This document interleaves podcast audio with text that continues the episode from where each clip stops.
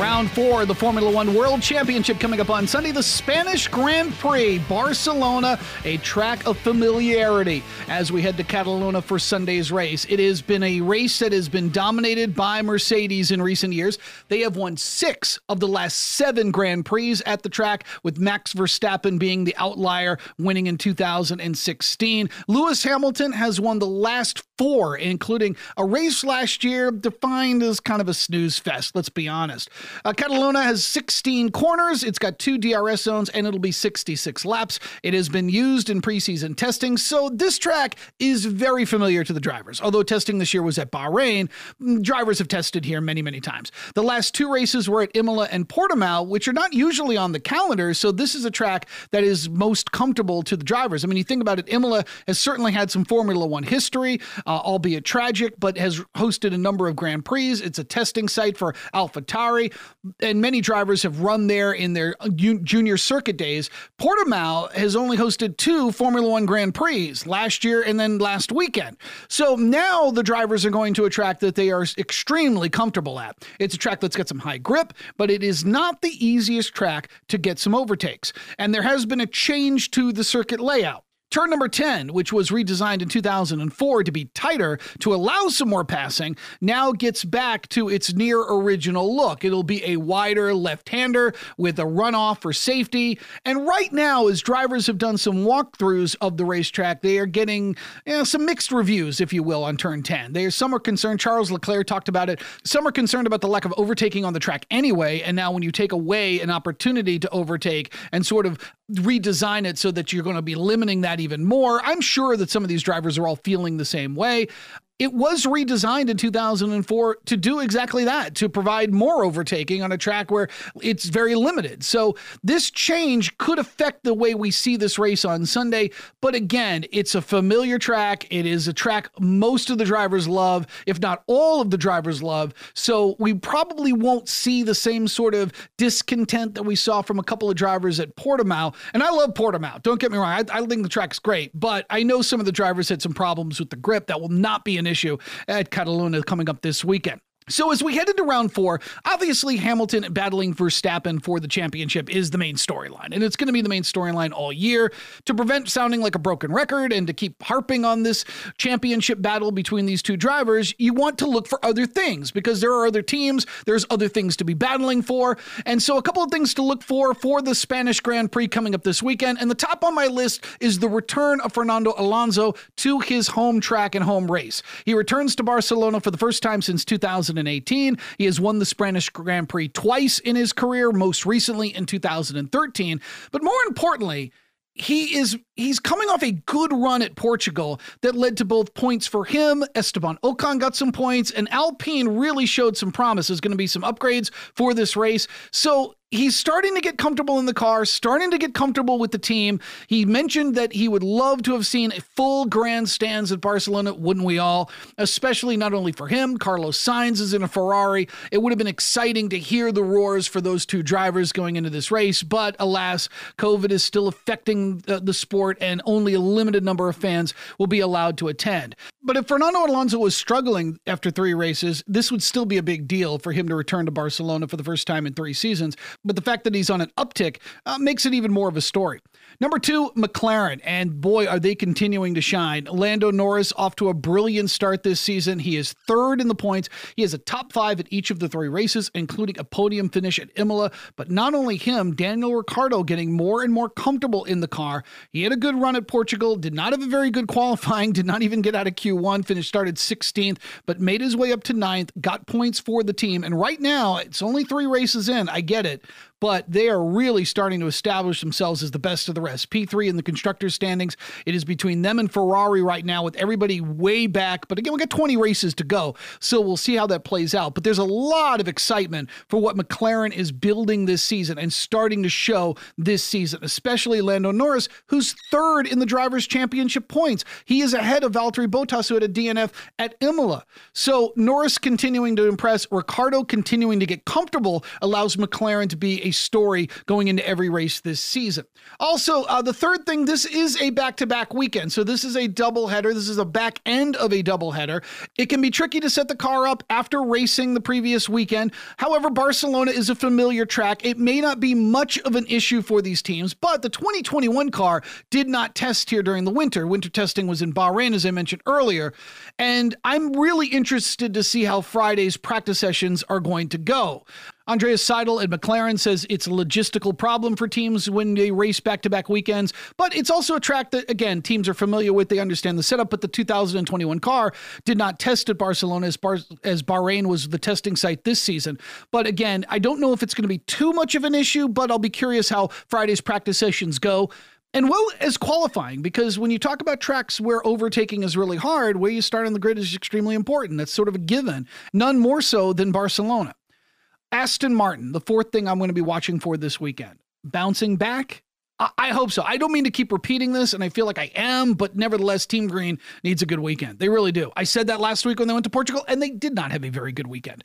Um, the first three races have been an absolute mess for this team. Absolute mess. You had Vettel's penalties both in qualifying and in the race at Bahrain. Then you had brake issues for both teams before the start of the race at Imola. And then you had both cars outside the points running at Portugal, even though Sebastian Vettel made it to Q3 and started 10th in the Portuguese Grand Prix.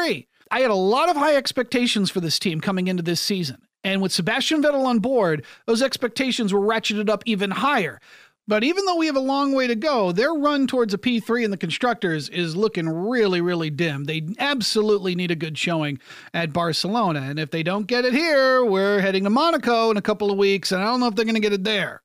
Uh, the fifth thing, and that's Valtteri Bottas. Not necessarily where he starts, not necessarily where he finishes, but how this whole weekend is going to play out for Bottas and his mindset. The arrows, no pun intended, are coming for him. The latest gossip is that he is going to be replaced mid season by George Russell. That is a rumor that has been shot down by Lewis Hamilton, but this becomes another distraction for the Mercedes number two man. I am sure this is getting old for Bottas. I'm sure he is getting sick and tired of every season w- answering questions about his status with Mercedes. Everybody analyzing. I've done it myself, right? When Toto Wolff is on the radio, I never think that's a good thing. I don't care what they say. When Wolff is urging you to push, I don't think that's a good sign. But I do not believe one drop of this report that Mercedes is going to dump him and put in George Russell mid season. I do think eventually he will be replaced. Russell has been with Williams now for three seasons. It is about time this young man gets moved up into a top ride. But it is not going to be done after 15 races or 12 races or 13 races or 20 races, whatever it may be. I don't care what the circumstances are. He is not going to get replaced. I don't buy this because when I read the report, when I read the story, it just seemed like good old gossip from somebody that just wanted to remain anonymous, who had no problem speaking in the media on, hey, I want to just tell you something. And since you're not putting my name into it, I have no accountability on this whatsoever. Hamilton has already spoken on this. He says the Silver Arrows have the best driver lineup in Formula One. He is 100% correct right now. But Toto Wolff needs to end this publicly. Now, he may have already done that by the time you hear this podcast. So I just want to make that very clear. At the time of this recording, he had not. But when you hear it, he may have already done that. And if he does, good for him because I, I need to hear it from him. He needs to publicly dismiss these reports. Bottas said that's not the way Mercedes does it. He has a contract, and I and I buy this. I think in the end, you run to the finish line at the end of this season with the two guys you brought, and then that's it. You make decisions in the offseason, how you want to go forward. And it looks like Hamilton has already said he's going to be back in the driver's seat in 2022. So who knows what that second seat is going to look like for the Silver Arrows? We'll see. But so far, this report and the media buzz surrounding it and the fan interest and the social media and everybody else that sort of puts wants to dive at this issue it could be a distraction for him. We'll see. And he's done a good job sometimes of putting distractions behind him and he has done a poor job of doing that at some particular races. So those are the five things i'm looking forward to for the spanish grand prix coming up at catalunya coming up on sunday at barcelona all right, now it's time for Fast Lap. We'll get some news and notes, and this one was a great one. Romain Grosjean will be testing for Mercedes in France later this season. It gives him an opportunity to get back into a Formula One car for the first time since that horrific accident in Bahrain. He'll get to do it on his home track too, which is great. Grosjean went to England for a seat fitting. He also got to work on Mercedes Simulator. Wolff did not want this accident to be the end of his Formula One career, which spanned 10 years. And I think that's great because we all knew Grosjean was on his way out of Haas even before that accident. And then when the accident occurred, once we knew he was okay, and once we knew he was heading to the hospital and healing up, and then he was going to try to come back for Abu Dhabi and didn't come back for Abu Dhabi, you kind of thought, wow, here's a guy who had a 10 year career in the sport. And here's a guy that's leaving, and this is the last thing we'll remember him for. Yeah, it's a testing, but it's an important one. It's symbolic. And I think Toto Wolff making that promise to him was great. And I and I think fans are going to love to see Grosjean back in a Formula One car. Listen, he had a top 10 finish in these IndyCar debut at Barber Motorsports Park in Alabama. He ran, I think, 13th at St. Petersburg. But to see him in an F1 car, a championship level car, I think it's great. It's a good story, and it sort of bookends a career for Grosjean in F1. In other news, Red Bull has added five more people from Mercedes for their engine division. The team will be manufacturing its own engines starting next season, with Honda pulling out after this year. They have already grabbed Ben Hodgkinson from Mercedes. He will head up the division. Five more Mercedes folks will be joining him, including Steve Blewett, who is the head of manufacturing, and Anton Mayo, who is the Mercedes engineering team leader. Red Bull Powertrains will be the name of the new department, but it is important to point this out, and I, and many of the media has have done this, and I think it's very important because if you're kind of new to the sport, this seems like a huge deal, and, it kind of is. When when Ben Hodgkinson's leaving Mercedes to go to Red Bull, it's a big deal. But remember, Mercedes has about 700 people on staff, and people move in and out of jobs in F1 all the time. So yes, it's a big deal because Red Bull is putting together an engine division, creating their own engines, and they are pulling good talent from Mercedes, but this is six people so far on a huge staff at Mercedes. So while it's a, if you go big deal, little deal, no deal, it's not a big deal, but it's not a little deal. It's more in, in between, but it's certainly not no deal. It's it's certainly definitely newsworthy that Red Bull has been adding people uh, from the, the Mercedes team to join their division. Max Verstappen saying Formula One needs to find a solution to track limits. He obviously has been very frustrated with this problem this season. It has cost him a race at Bahrain. Remember turn four, going to the outside, having given the place back to Lewis Hamilton. It cost him a pole at Portugal. It also cost him a fastest lap at Portimao. And Red Bull, the, the, the brass at Red Bull, both Christian Horner and Helmut Marko, believe there's been tremendous inconsistencies in the application of track limits. I mean, you don't have to go back that far. Go back to Portugal to know what they're talking about when Lando Norris went off the track, came back on the track, and passed Sergio Perez. And they were not happy how that was not called. Now, Verstappen, who had the fastest lap deleted out of turn 14, did make a mistake in his post race comments. He said he thought they weren't checking for limits at that turn. He was not correct. Michael Masi and the FIA did notify the teams on Saturday that they would be watching turn limits at turn 14 at Portimao, so Max was out of luck. I do agree with them. It has been a problem not only for the team, and for fans too, because you want a consistency in the rules. We do this in all the other sports, and we want to see it in Formula One as well. Look, remember, the Verstappen Bahrain issue was also clouded by the fact that Lewis Hamilton was allowed to go wide on that turn 29 times in the race. And if you sort of calculate sort of the advantage that a driver will get in that maneuver, you know, it's, sh- it's shaving some significant time. And while Verstappen overtakes by exceeding track limits and rightfully called out for it and rightfully gives the position back, I can see where the inconsistency is driving Red Bull crazy, especially at Portugal, where Lando Norris went completely off the track and then came back on and then passed Sergio Perez. Enough for Perez to sort of waiting for uh, an answer from the stewards as to whether or not he should get that position back. So I get it why Red Bull is getting kind of upset with this. Verstappen would like to see a hard limit on on tracks, but I think a lot of this is just frustration. It's the third time in a short season that he has been penalized because of track limits, so I can understand some problems. All right, one other bit of news: the Canadian Grand Prix. This was more last week, but I wanted to bring it up. The Canadian Grand Prix will not be run this season in Montreal. It'll be replaced by Turkey. It makes logistical sense because of the proximity on this calendar to Baku. Istanbul is a fan favorite. Last year, it was run in the rain, and it was probably the most memorable race of 2020, at least for me. Uh, Lance Stroll started from pole position.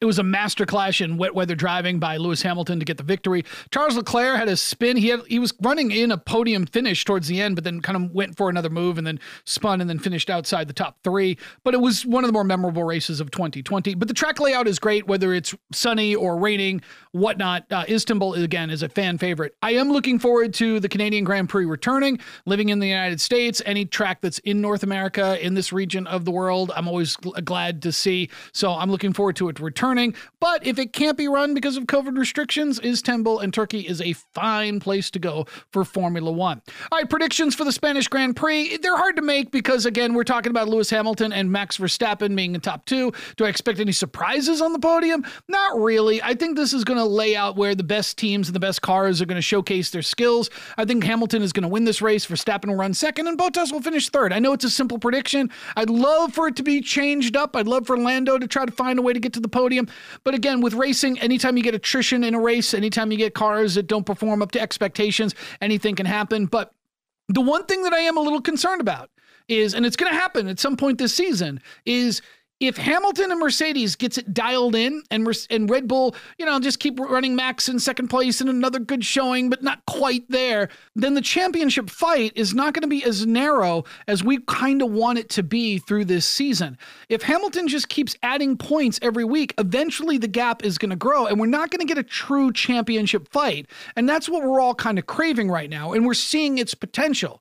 We are seeing in two races already this year out of three that have been run, Red Bull leaving feeling like they could have won that race. They didn't need Hamilton to screw up going into the pits when it was closed or practicing restarts on pit lane before the race or suffering any sort of time penalty or a complete failure at a pit stop by Mercedes. They are leaving. They left both Bahrain and Portimao feeling as though they should have won that race. Max Verstappen was as uncomfortable at, at Portugal that he has probably ever been in an F1 car.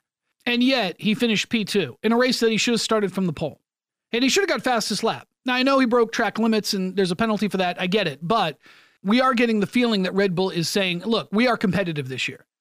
And I worry that Barcelona, which Hamilton has dominated, could put enough of a gap with with Verstappen that as races tick off, if that gap increases, if Red Bull does not win a few races here to sort of tighten it up, then it could get away from Red Bull and Max Verstappen in a chase for the championship. And I hope that doesn't happen. I really don't. You see this a lot of times in other sports where, you know, it's a long regular season. Oh, there's enough time to catch the leader. And before you know it, you wake up and there's three weeks to go and you're four games back in the standings. You don't want that to happen here, right? I know we've got a long way to go. I know we've got 20 races left, but if we're going to have the championship battle, then this has to be a back and forth. Mercedes is going to win and Red Bull has to answer. And then when Red Bull wins a race, Mercedes has to answer. If we get into a groove where Mercedes and Hamilton start winning races and Max Verstappen just runs second and it's another opportunity lost, then you won't have the championship battle this summer. You won't. You will have Hamilton with getting more and more comfortable with a lead, and you're not going to get this feeling like we've been getting that 2021 can be special. So That'll do it for this edition of the Overtake F1 podcast, our Spanish Grand Prix preview. We will have a review of the race dropping on Monday, so enjoy the race weekend. Again, subscribe to the channel, leave a five star review. If you'd like to contact us for any reason, you can hit me up on Twitter at Tony D Radio. You can also email the show at the Overtake F1 podcast. I know it's long, the Overtake F1 podcast at gmail.com. Again, we'd love to hear from you, especially if you are new to Formula One. We are here to answer your questions. If you just just got into the sport, we would love to help you kind of navigate through it. It can be a little complex at times. So hit us up. We'd love to hear from you. So we will be back on Monday with a review of the Spanish Grand Prix. We will also have our top five, bottom five after round four of the World Championship. I'm Tony Desiri. Enjoy the race this weekend. This has been the Overtake F1 podcast.